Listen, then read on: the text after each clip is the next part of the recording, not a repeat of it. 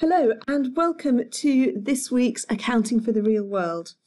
Today I'm interviewing Lorraine Briffitt, who is the C E O of Connect Reading. In it we talk about the importance of local action, uh, the similarities between businesses and charities, and also how important empathy and other things that are quite hard to measure are for making a difference to the success of your organisation. I hope you enjoy it, and it's well worth checking out what Connect Reading get up to.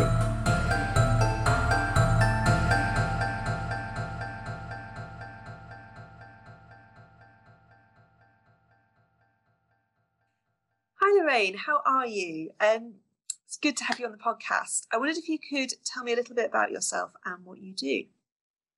Uh, sure. Hi, Rachel. Nice to speak to you.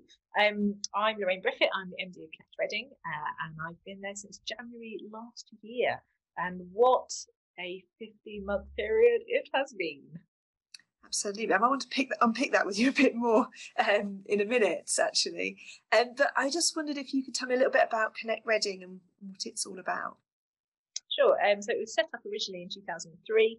Um, as a business community partnership. And I think during the late nineties and the early two thousands, there was a lot of awareness that businesses didn't just have to kind of occasionally have a little box that ticked C S R, but they could do good in their community. Um, and so Reading Business Community Partnership uh, sprung up.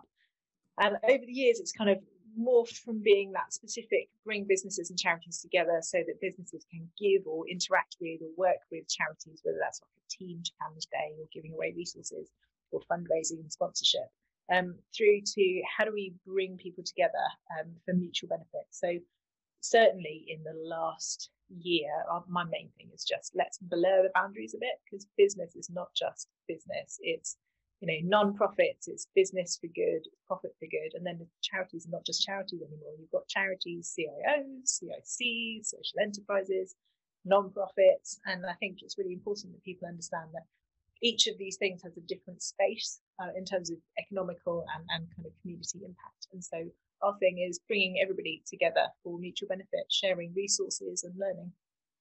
That's really, really nice way of putting it. I think you're right. There's this sort of continuum and a landscape rather than this sort of just two worlds that are separate of charities and businesses. But I suppose And the sort of traditional view of, you know, you've got businesses, they're competing with each other, charities who sort of, you know, just ask for funds from, you know, the great and the good or businesses or the general public. It's quite an old-fashioned view, isn't it? And actually, yeah, more we all need each other. So why do you think some of the benefits of working together and cooperating uh, between the different sectors uh, are?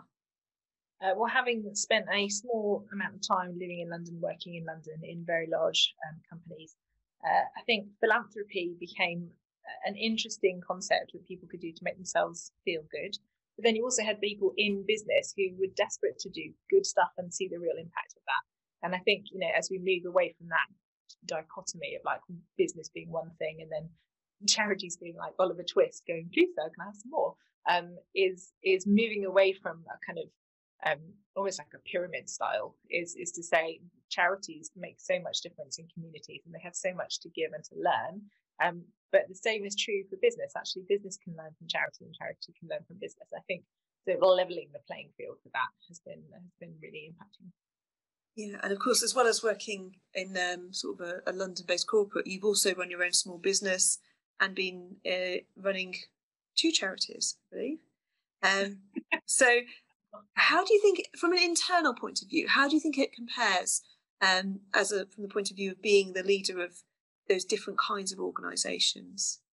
Yeah, so um, so I set up my own consultancy in the middle part of two thousand eighteen, um, and I kind of stumbled into that mostly because I was doing things that I thought, actually, this is basically work, uh, and I'm doing it for free, and it would be better if I could pay something for this. Um, um, doing that, I think uh, my entire consulting thing is around doing good with what I know, so being able to sort of share knowledge. So there's a, there's actually a bigger crossover in that. I think the way that the structure of those two organisations work, whether it's a charity or helping having helped set up a C I C, or now working at Connect Reading as a registered charity and registered company, is it, in some senses with businesses that are founder led, it's often you're, you're selling yourself, as it were, in the, in the best and least inappropriate way possible. Um, uh, and uh, and you're kind of trying to say who you are and what you know. And I think with charities, th- there is a similarity to that, but it isn't just that. You're, you're kind of, your your altruism goes even further, as it were. And I think trying to make that pay the bills in a different way in terms of like reaching your beneficiaries to the to the to the best possible outcome is a, is a slightly different driver. Um, but I don't think that they are as far apart as sometimes people think business and charity are. Yeah, I think you're absolutely right, actually, from my own experience. Um, I think it's also interesting you talk about, you know, you're selling yourself, you're doing you're doing the, the work as well, et cetera, uh, as a, a sort of small business. And I suppose the same applies with a small charity. You know, I think there is a massive cultural difference, I actually think, more between the size of organisations maybe sometimes than what sector you're in.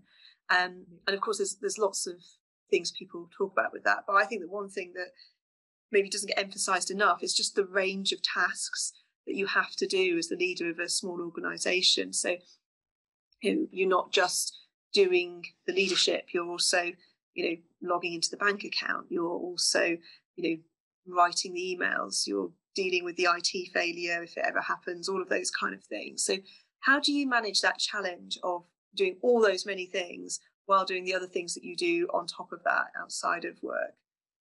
Yeah, I think that's a that's a very good description of, like, you know, the size of organisation essentially d- dictates the um, the breadth of tasks that you have to undertake. So as an example, I project managed a small, very, very small charity um, a long time ago, and, and it was venue management and project management. So everything from partnership building to frontline work with beneficiaries who were predominantly young people, through so like running their sessions, but also then looking after the actual building itself. And that meant that when we had a leak in the server room, I climbed up rather unsafely across a corrugated, rusted iron to then tar the roof. Um, on, on the top of the Apex building, up three stories.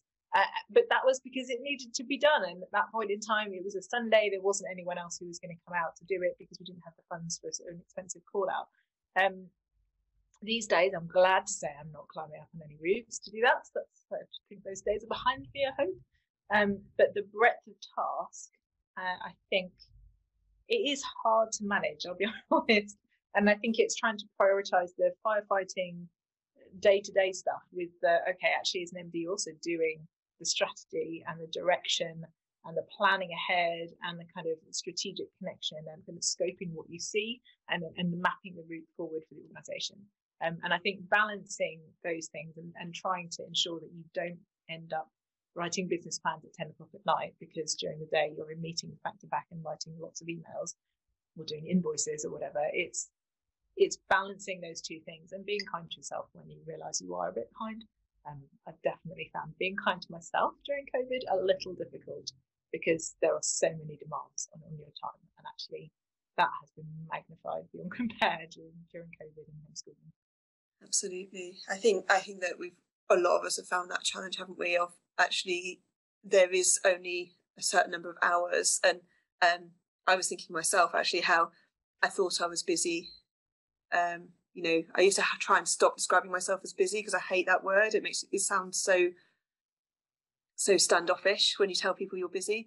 But I really yeah. did think I was quite a busy person eighteen months ago. Um, but um, yeah, I think the last twelve months has taught me that, you know, there really are only twenty-four hours in a day. And some of that time has to be spent on things that are not productive, like sleeping and looking after yourself, as you say. Um, and I suppose that's sort of, you know, a real lesson in prioritisation, isn't it? Um, I guess um, the other thing um, that I think the last year's brought home for me, at least, is the importance of a sense of place. And I, I've always been a, a massive kind of, like, I describe myself as a Reading patriot. You know, I really um, very proud of our hometown. Uh, but I think that's been brought home even more for a lot of people the last twelve months. And obviously Connect Reading, you know, the clue is in the name, isn't it? It's all about local action. And um, are you finding it's resonating with people more now than it was? Um, yeah, I think I think people are becoming more aware of their immediate locality, and partly that will kind of come down to the to the two to three mile radius of lockdowns. Um, and I think certainly now that my eldest child has started um, at the local primary school, it grounds you in a sense of place as well, when you can walk to school, when you can walk to the shop, when you can walk just to get out of the house. You can only do that in a two mile radius. Um, yeah, I think, I think loving local, I've always been keen to sort of work and, and live in a, in a sort of relatively close bubble, just because life does get busy. Um, and, and, and sort of pace of life can mean that you don't necessarily make time for the things that feed back into you, whether that's just going for a walk with a mate or having a phone call, not a Zoom call, sorry. Uh, um, but it's it's the opportunity to do that in the ad hoc and making space for the ad hoc in terms of locality that's been really important. And certainly during COVID, like I, I know that for Connect Wedding and also for a lot of our um, businesses is that we've been really keen to make sure that we support local business, because we have seen such a drain on resource in terms of people not coming into even, you know, town centres, but also little pockets of community. People have been afraid during COVID to go into a Woodley town centre, as it were, and that village feel has has become more important, because as people emerge, that's the first place they want to go. They don't want to go to sort of the bigger city because of the sort of threat and the danger and the, and the travel. And I think now it's now that we're getting past the threat, danger, et cetera, and fear, hopefully, that we can see that local makes a bigger impact, because you are immediately more connected, because it's literally outside your door. And especially for people who've not had gardens, the idea of local and local green space, local business is just so important. Mm-hmm. Yeah, I completely agree with you. Just the ability to walk to our local bakery and buy like bread and biscuits for the kids uh, for us has been like a really kind of important and joyous thing in the last uh, twelve months. Um, and I suppose that's a whole other topic. But one thing I did want to pick up on actually is that you talk quite a lot about things which I would describe as the unmeasurables. And I think it's really easy when you run an organisation, or indeed when you're in a role like yours where you're bringing people together all the time, to focus on things which are measurable. You know, how many invoices have I sent out today? Have I done all my meetings? All of those kind of, you know, the, the sort of what I describe as the important but kind of like quite small micro importance. You know, it's very important that you get your admin done. It's very important that you meet with those people that you have to meet with. But then there's the other important things which are important in a different way, which are the kind of like fairly nebulous, and it's harder to measure, um, which obviously, being as I'm an accountant, I'm always trying to measure stuff. And and I just wondered, like, you talk about carving out time. You know, what what do you do? How do you ensure that you do those kind of things where you can't actually say to yourself, well, at the end of this time, I would have got this outcome, but actually you know that kind of thing is really important because you're likely to get better outcomes? Um, so I would probably whittle it down to relationships. So I may be doing an invoice, but that doesn't mean that your invoice email can't be personable. Um, I may be having a one-to-one meeting, but that doesn't mean that that meeting doesn't ask how the other person is and is not honest about me. So in in the sort of the fourth of January, where you find out that kids are not going back and life does not look as you'd hoped it would be, and all the plans you put in place come crashing down in a kind of one-hour period, it was awful. Yeah, I was not in a great place. And actually being able to share that experience with other people has made a massive impact in the way that it's changed my professional relationships, to also have a sense of support, honesty and friendship, which I know will make an impact in the way that we work professionally in the future, because we are people as well as jobs. Um, and I think to remember that is really important. And so when you come back down to relationship and the way that you relate to people, um, it changes communication and it changes the, the temperature of those communications, so that you can rely on them to be slightly more honest, instead of us all having a stiff upper lip and pretending everything is fine, uh, when quite clearly during COVID it has not been fine. Um, and it gives people a sense of safety that they can be as honest back to you. Um, and I think it changes power structures too, which is really important. And, and that in itself uh, can really transform communities and transform businesses to be more honest, to be more relatable, to be better at communicating with each other honestly, um, in order to mean that in the future, when someone snaps at you because they've just come off the school run and it's been a mental day already and it's only sort of five past nine, you have better context, and therefore your working relation won't suddenly like sort of catapult into hatred and sort of passive aggressive emails, it will mean that you've got the opportunity to be kind to each other, kind to yourselves. And that helps your business run better. That helps your partnerships and your relationships and your strategic connections in terms of business and, and sort of community run far more effectively. Mm-hmm. I'm a big believer that you can't measure empathy, but it's like it's like oxygen, isn't it? As soon as it's not there, you realise you're missing it. I think it's mm. so important to enable you to have that relationship, whether it's with a client or a supplier or just someone who you encounter in your day-to-day business. I think if you treat treat other people like people, then probably it's going to work better. We do business with people, don't we? Um, it's a really good point. Um, um, so, uh, Lorraine, I, I know um, that uh, Connect Reading, you know, it's all about really practical local actions. So I know, for example, my business is um, giving some Easter eggs to um, a local charity, which I'm really looking forward to. I think it's going to be great fun um, to sort of, you know, see them and um, and so on. Um, if people want to kind of get involved with what Connect Reading is all about, or just kind of keep in touch with you online, what's the best way to do that? Well, to be honest, the easiest thing is to head to a search engine.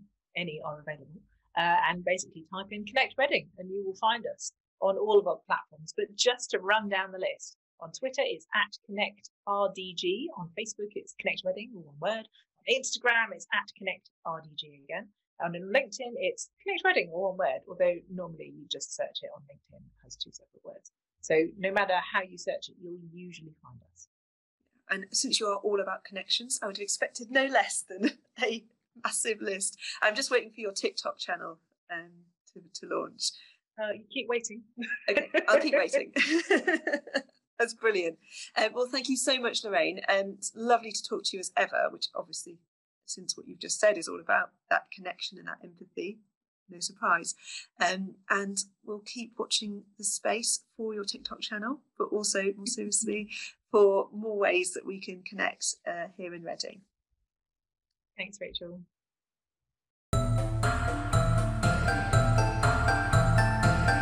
Thanks for listening to Accounting for the Real World. Don't forget to subscribe wherever you get your podcasts.